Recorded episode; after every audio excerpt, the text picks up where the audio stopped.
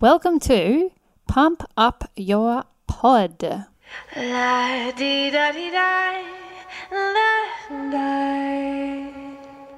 Today I'm going to be chatting about podcast show notes and the importance of those, essentially. There is so much more to the whole podcasting game than just recording an episode and putting it up there. Of course, your content needs to be amazing. That is the main thing. And I've talked about content before in other podcast episodes, but something that gets overlooked a lot if you don't really know what you're doing is the value of proper podcast show notes. Uh, what I mean by show notes is just the description, you know, underneath the, like when you're in a podcasting app, you can see that there is some words in there that describe and a summary of the actual episode that you are listening to.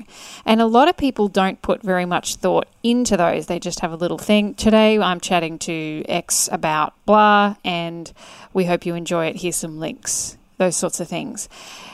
If you don't put the effort into these podcast show notes, then they can't work for you and they can work for you very well. What do I mean by work for you? I mean those key phrases, the keywords that you can potentially be grabbing out of proper podcast show notes versus just writing some sentences that you haven't really thought too much about. Uh, they can be extremely valuable in helping you reach new audiences that you don't even know that you need.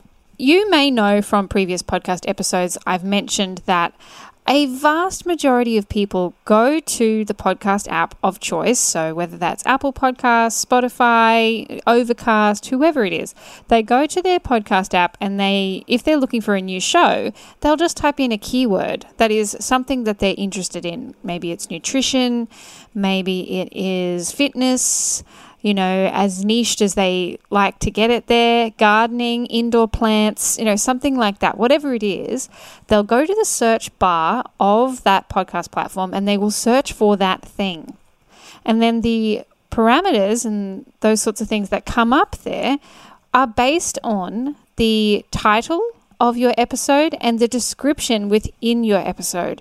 So, if you have good key phrases, good keywords that you know people search for within your podcast uh, episode description, your show notes, then you are very much more likely to be included in the list of options there in the search for a person that is just trying to find that information.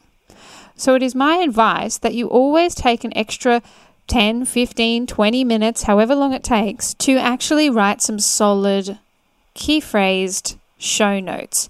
I want proper sentences. I want maybe three paragraphs plus some really solid links to things, resources that people will actually be interested in. Put all that in your episode description. Use as much of the uh, available character space that your podcast host will allow, use as much as you can in there to fit as much info as you can. It doesn't mean that the person that's listening to your episode is going to be reading those show notes. In fact, a lot of the time they won't. It is more for them to be able to find you using those search platforms, that little search bar. That's the stuff, that's the juicy stuff. And it's not going to go to waste either. Because once you have those nice show notes written there, the episode description, you can still then also put that on your website.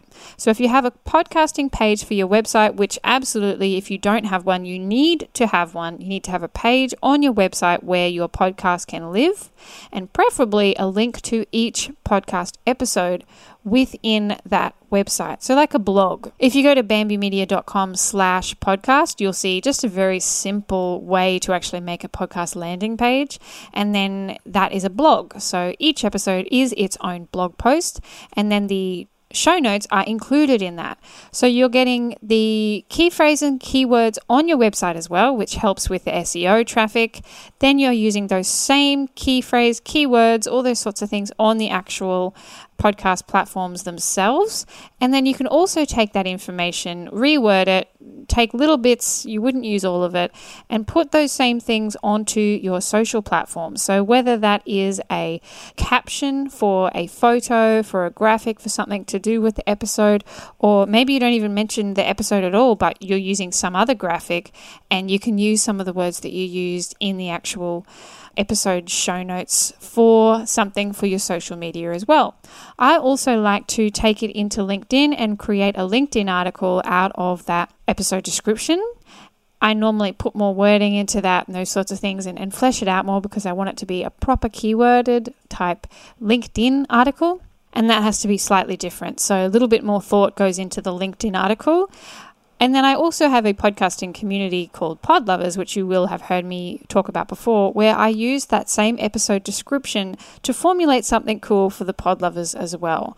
It's normally different to what I have on my website. It's normally more detailed for those within that free community and may provide a few more links and those sorts of things.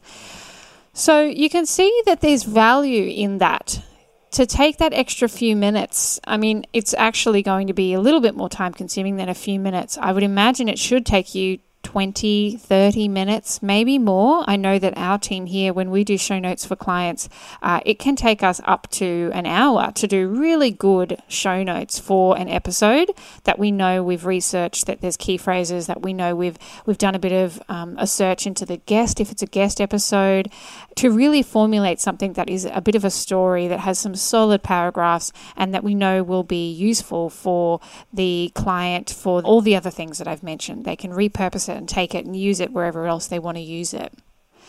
If you're not currently putting any or very much thought into your show notes, you need to start doing it because it is a very valuable and important part of the process to gain organic reach, to gain new listeners to your podcast purely from the search function. Now, just because you have those keywords in there, it doesn't mean that you're necessarily going to show up, just like Google, in the search results. Because if you are competing with a whole bunch of other podcasts uh, that are more popular than yours, that have more reviews than yours, then perhaps yours won't show up. But that is something that will grow over time as well. If you want any help with your show notes, certainly you can reach out to us and, uh, you know, we can have a look at what that might look like. But you don't necessarily need us to create great show notes. I just want you to make sure that you have someone on your team that is putting the thought into it, whether that's a VA, whether that's yourself, whether that's your copywriter, whoever it is. Copywriting for podcasts is different to copywriting for other things. So you just need to make sure that you're targeting things properly and that you have uh, done your appropriate research into the type of things that you should be saying in your podcast descriptions as well.